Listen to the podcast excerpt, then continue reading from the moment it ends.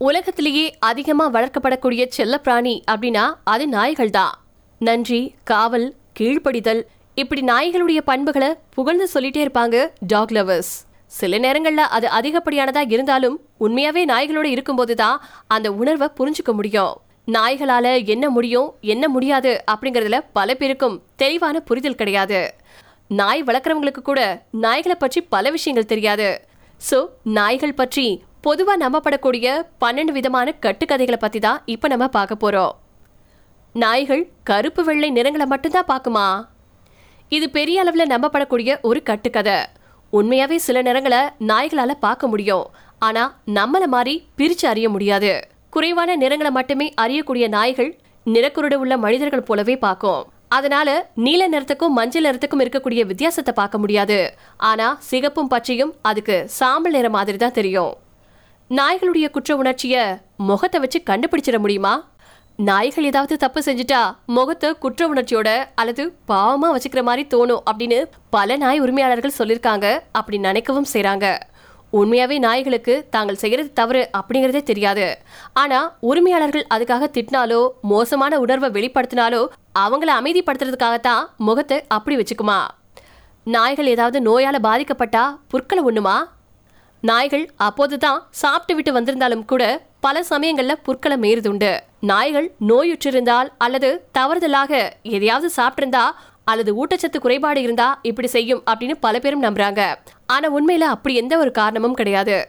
நாய்களுக்கு புற்களின் சுவை ரொம்பவும் பிடிக்கிறதா அதுக்கு முக்கியமான காரணமா? நாய்களுக்கு நுரையீரல் புழு பிரச்சனை ஏற்படாது அப்படின்னா இதுல எந்த பிரச்சனையும் இல்ல.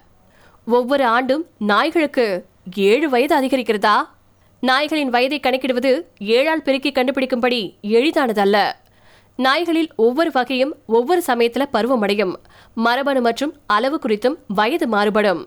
நாய்கள் குட்டியாக இருந்ததுன்னா அதுக்கு மெதுவாக வயசாகும். எனவே அது அதிக காலம் வாழவும் கூடும். வயதான நாய்களுக்கு எதையாவது கற்றுக் கொடுக்க முடியுமா? வயதான நாய்களுக்கு புதிதாக எதையும் கற்றுக் கொடுக்க முடியாது அப்படிங்கிறது தான் பல பேருடைய நம்பிக்கையா இருந்துட்டு இருக்கு நாய்க்குட்டிகளுக்கு மிக எளிதா கற்றுக் கொடுத்து விட முடியும் அப்படிங்கிறது உண்மைதான். நாய்களுக்கு ஒரு விஷயத்தை கற்றுக் கொடுக்க அதற்கு உத்வேகம் அளிக்கக்கூடியவற்றை பயன்படுத்தணும்.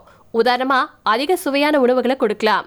பயிற்சியை எளிதாவும் சுவாரஸ்யமானதாகவும் ஆக்குனா வயசான நாய்களுக்கு கற்றுக் கொடுக்க முடியும். நாய்களுக்கு கொஞ்சம் சாக்லேட் கொடுக்கலாம்.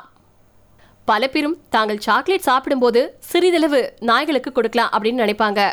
ஆனா அது மிகவும் தவறானது. நாய்களுக்கு சாக்லேட் கொடுப்பது மிக ஆபத்தானது. சாக்லேட்டின் வகை மற்றும் அளவை பொறுத்து ஆபத்தின் தீவிரம் அதிகரிக்கும். தியோப்ரோமின் அப்படிங்கிற வேதிப்பொருள் நாய்களிடம் நச்சுத்தன்மை கொண்டது. இது சாக்லேட்ல அதிகமா இருக்கு. பெரிய நாய்களுக்கு சிறிதளவு வெள்ளை சாக்லேட் கொடுக்கலாம். ஆனா அதுவும் ரிஸ்க் தான். நாய்களுக்கு தலைவலி இருந்தா பாராசிட்டமல் கொடுக்கலாமா? மனிதர்கள் பயன்படுத்தும் மாத்திரைகள் மனிதர்களுக்கு மட்டுமே. நாய்களுக்கு பெரும்பாலும் நாம் பயன்படுத்தும் மாத்திரைகள் தீங்கு விளைவிக்கும். உதாரணமா பாராசிட்டமல் மாத்திரையை நாய்கள் சாப்பிட்டா அதுக்கு அல்சர் கிட்னி அல்லது நுரையீரல் பாதிப்புகள் ஏற்படலாம்.